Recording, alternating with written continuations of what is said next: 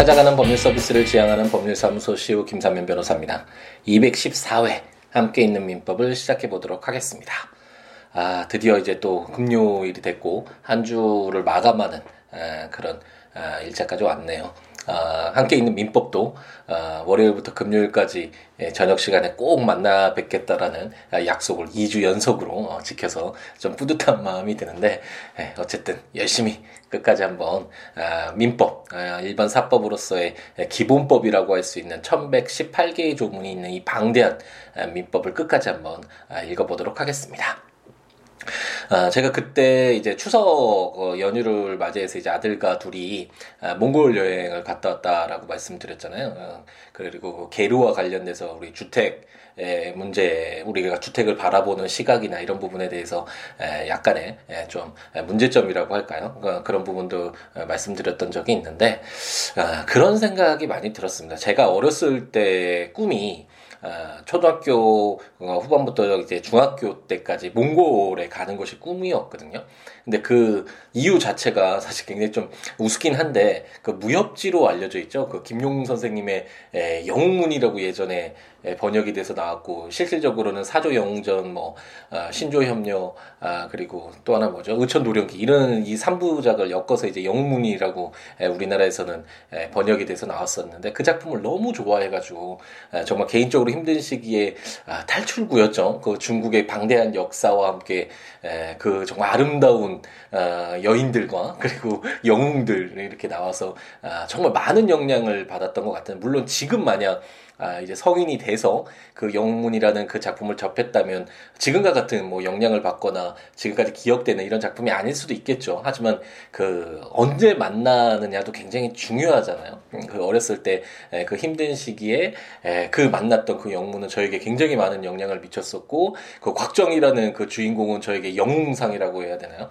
아, 정말 바보같이 어눌하고 항상 아, 주위 사람들한테 이용당하고 아, 손해 보는 것 같지만 아, 정말 아, 자기가 옳다고 생각하는 길은 묵묵히 걸어가는 아, 그런 모습이기에 나중에는 정말 큰 일에 있어서는 자신의 기준, 자신의 판단에 따라서 어, 하는 아, 정말 영웅의 모습이 에, 제 어렸을 때 그 영웅상이었고 그 여인상은 아, 조민이라고 의천두령기에 나오는 에, 그 여성이 또 여성상이 돼서 저에게 이상형이라고 해야 되나요? 어, 그런 모습 으로 에, 남아 있었죠. 에, 그래서 몽골에 가는 것이 이제 꿈이었었는데 어렸을 때는 어 이제 한 2, 30년이 지나고 나서 아, 몽골에 갔을 때는 그런 이제 느낌이 없더라고요. 그 만약 어렸을 때 너무 이렇게 사랑하고 동경하고 이랬을 때 에, 몽골을 만났으면 어땠을까라는 어, 그런 생각이 많이 들더라고요. 제가 영국에서 정말 많은 것들이 2년 동안 살면서 많은 것들을 배우고 아, 저희 인생 간이나 이런 것들이 좀 많이 에, 변화됐다라고 할 수 있는데 그것도 20대에 만약 유럽을 만났으면 어땠을까라는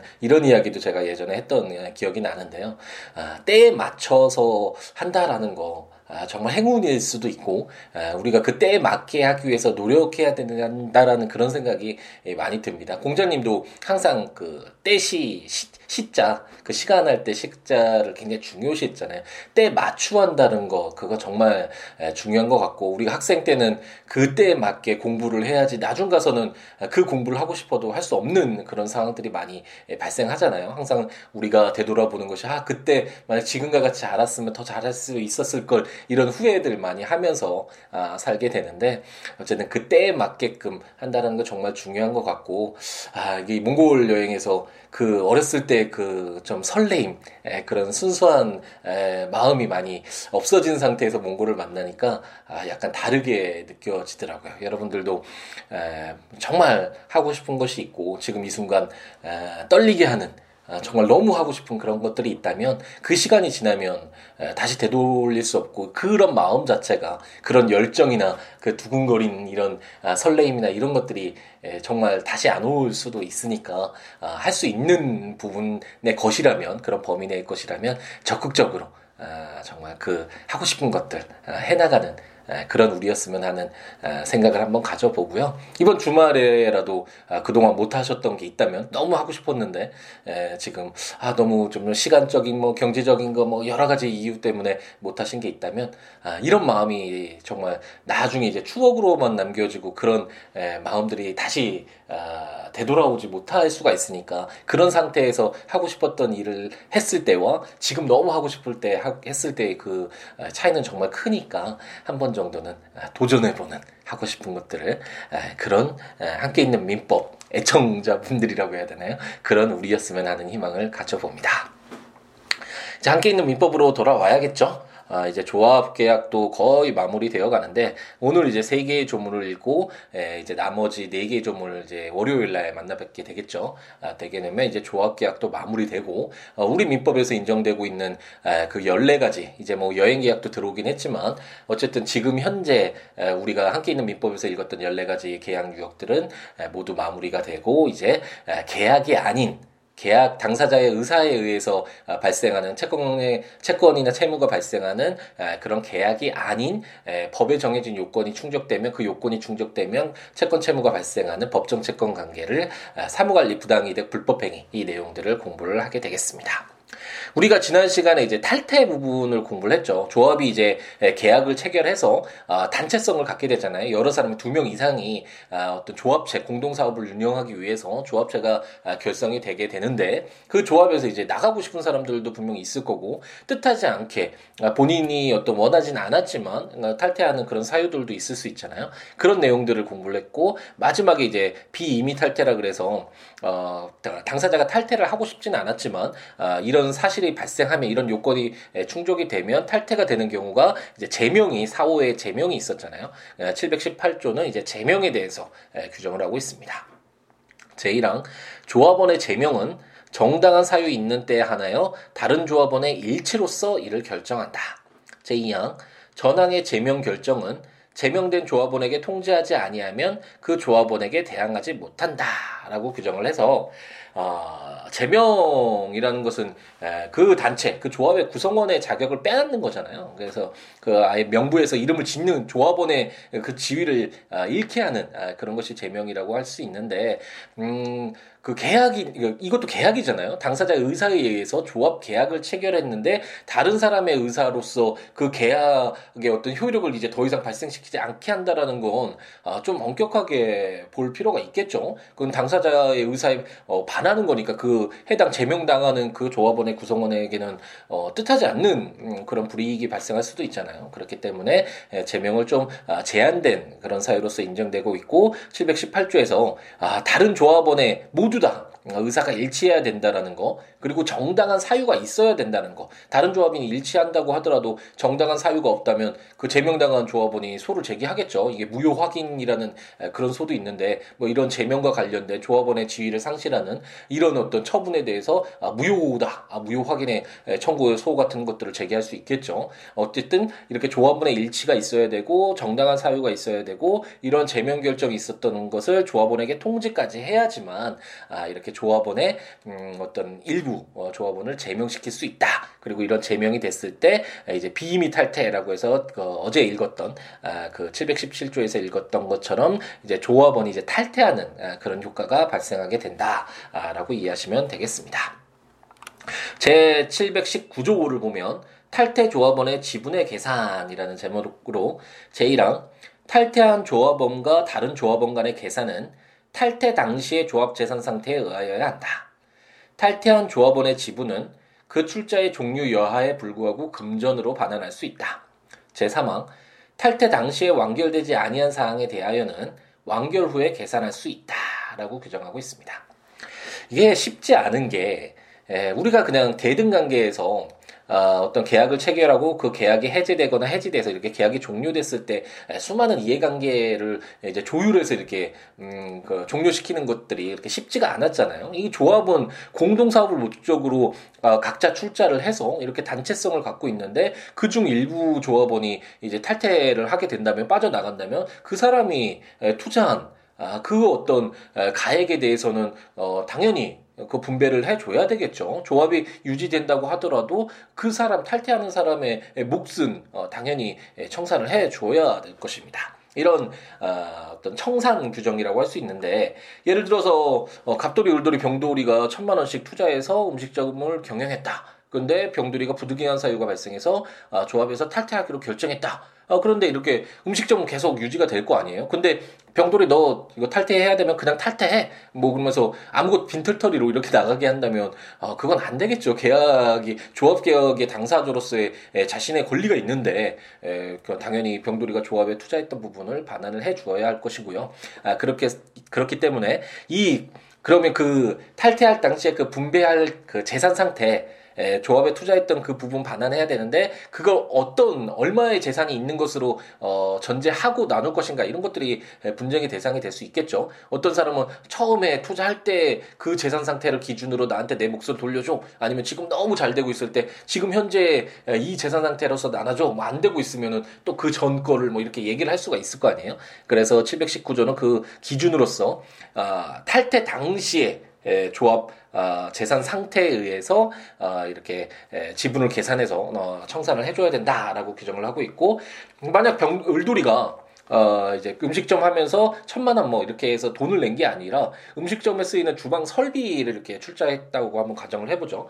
반드시 금전으로 어, 출자를 해야 되는 건 아니라는 건 우리가 공부를 했죠. 처음 조합 공부를 했을 때 에, 703조였나요? 어, 출자는 금전 기타 재산 또는 노무로 할 수 있다. 그래서 뭐 이런 설비 조합이나 아니면 나는 어, 요리 자격증이 있으니까 나는 이렇게 요리를 하겠어. 이런 식으로 어, 출자가 될 수 있을 것이고 어, 그랬을 때는 어, 이 렇게 비록 그 금전이 아니기 때문에 그 청산은 금, 어, 청산을 어느 정도 해줘야 될지가 어, 좀 특정이 되지 않을 수가 있는데 에, 그렇다고 하더라도 어, 제 2항에서 어, 그 지분 출자의 종류 여하에 불구하고 금전으로 반환할 수 있다 그래서 그 시설물을 다시 다 뺏어 주거나 뭐 그렇다기보다는 그 시설물에 대해서 이제 환가를 한번 해보겠죠. 만약 이게 법정 분쟁까지 발생하면 당연히 법원에 의한 감정 절차를 거치게 될 것이고 어쨌든 이렇게 금액으로 특정해서 어, 계산할 수도 있고 만약 어, 완결되지 아니한 부분이 있으면 어, 그때 완결되지 않은 상태에서 음, 그 청산을 하면 굉장히 좀 어, 불리할 수 있잖아요. 경제적으로 손해일 수가 있기 때문에 에, 거 완결되지 아니한 사항에 대해서는 완결 후에 에, 계산이 될 수 있다라고 규정을 해서 그 존재하는 남아 있는 조합과 이제 탈퇴하게 되는 그 조합원의 에, 그런 이해관계를 조율하고 있다라고 생각하시면 아, 되겠습니다. 제 720조는 부득이한 사유로 인한 해산 청구라는 제목으로 부득이한 사유가 있는 때에는 각 조합원은 조합의 해산을 청구할 수 있다라고 규정을 하고 있습니다. 조합도 단체성을 갖고 있지만 이것도 계약이죠. 어, 그렇기 때문에 아까 말씀드렸듯이 어떤 계약을 종료시키는 해제와 해지, 어, 어쨌든 계약을 종료시키는 그런 어, 사유들은 좀 엄격하게 제한을 둘 필요가 있고, 왜냐면 계약이 이미 성립됐다면 아, 그로 인해서 수많은 이런 이해관계가 아, 이제 엉켜 있으니까 아, 그렇기 때문에 어쨌든 좀 존속을 하는 쪽으로 바라보게 되겠고, 조합의 경우에는 특히나 공동 사업이 지금 진행되고 있는데 에, 갑작스럽게 그 조합체가 없어진다면 어, 정말 그 파장이 클 수가 있겠죠. 단체성이 있기 때문에 에, 좀 그런 부분이 있고 아, 그렇기 때문에 에, 조합의 해산 청구는 모든 뭐 조합원들이 동의를 했다. 우리 이제 더 이상 뭐 음식점을 운영해봤자 전혀 뭐 영리에 맞지 않는다. 그래서 해산하자. 그래서 이렇게 해산되는 건 문제가 없겠죠. 근데 일부 조합원이 갑돌이, 울돌이, 병돌이 중에 병돌이가 어 조합 해산하자. 어 갑작스럽게 그렇다고 해서 그 조합이 해산되게 한다면 음 그 조합원의 갑돌이, 을돌이에게 굉장히 좀 뜻하지 않는 피해가 발생하게 되겠고 뭐 사회 경제적으로 봤을 때도 어 이런 단체성을 갖는 좀 더 규모가 크잖아요. 우리가 어 법인이라는 어, 실체가 사실은 없죠. 우리 눈에 보이는 것은 아니잖아요. 우리 자연인처럼 갑돌이, 아, 김삼 변호사 어, 이렇게 실체가 있는 것은 아닌데 그 법인을 인정하는 이유가 그런 법인을 통해서 우리 개인들이 하는 것보다 훨씬 더 많은 에, 그런 어떤 규모적인 것들을 많이 할 수가 있잖아요. 그럼 사회 경제적으로도 어, 굉장히 이득되는 부분들이 많이 아, 있겠죠.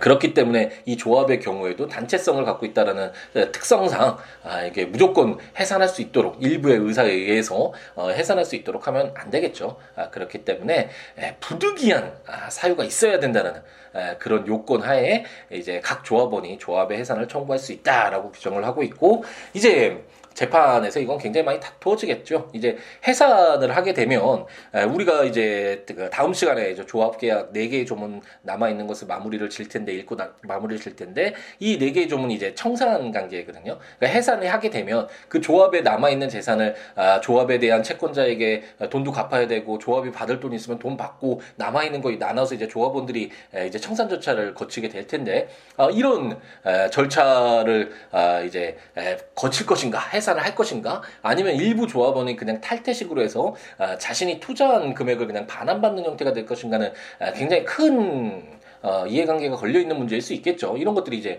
재판 절차에서 어, 정말 이 해산을 청구할 수 있는 부득이한 사유가 있느냐 이런 부분과 관련돼서 이제 법원에서 아, 여러 가지 사정을 고려해서 판단을 하게 되겠죠. 예, 그런 어, 조문이다라고 아, 읽고 이해하시면 될 것 같습니다.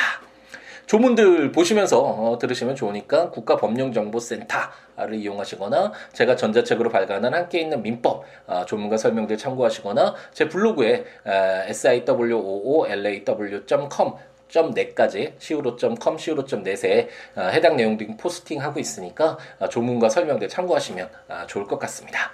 법률 외에 어떠한 내용이라도 좋으니까요. 여러 가지 이야기 나눴으면 좋겠고 siwo.com, siwo.net 또는 siwobooks.com, siwoobooks.com 블로그나 026959-9970 전화나 siwo 골뱅이 gmail.com 메일이나 트위터나 페이스북에 siwo에 오셔서 여러 가지 이야기 함께 나누면서 더불어 함께하는 아, 그런 즐거움을 나눴으면 아, 좋겠습니다. 아, 이제 드디어 금요일 에, 저녁인데 에, 편안하게 이제 또 자장가로 생각하시고 에, 이제 들으시면서 주무셔도 좋을 것 같고 주말 행복하게 보내시고 이제 월요일 또 새로이 시작을 할 때 그렇게 아침 시간이나 짜투리 시간에 좀 의미 있는 법과 친해질 수 있는 기회를 제공하는 그런 의미 있는 방송으로 함께 있는 민법이 여러분에게 다가갔으면 좋겠습니다. 오늘 하루도 그리고 아, 주말 아, 행복 가득하게 채우시기 바랍니다. 아, 월요일 저녁 시간에 만나 뵙도록 하겠습니다. 감사합니다.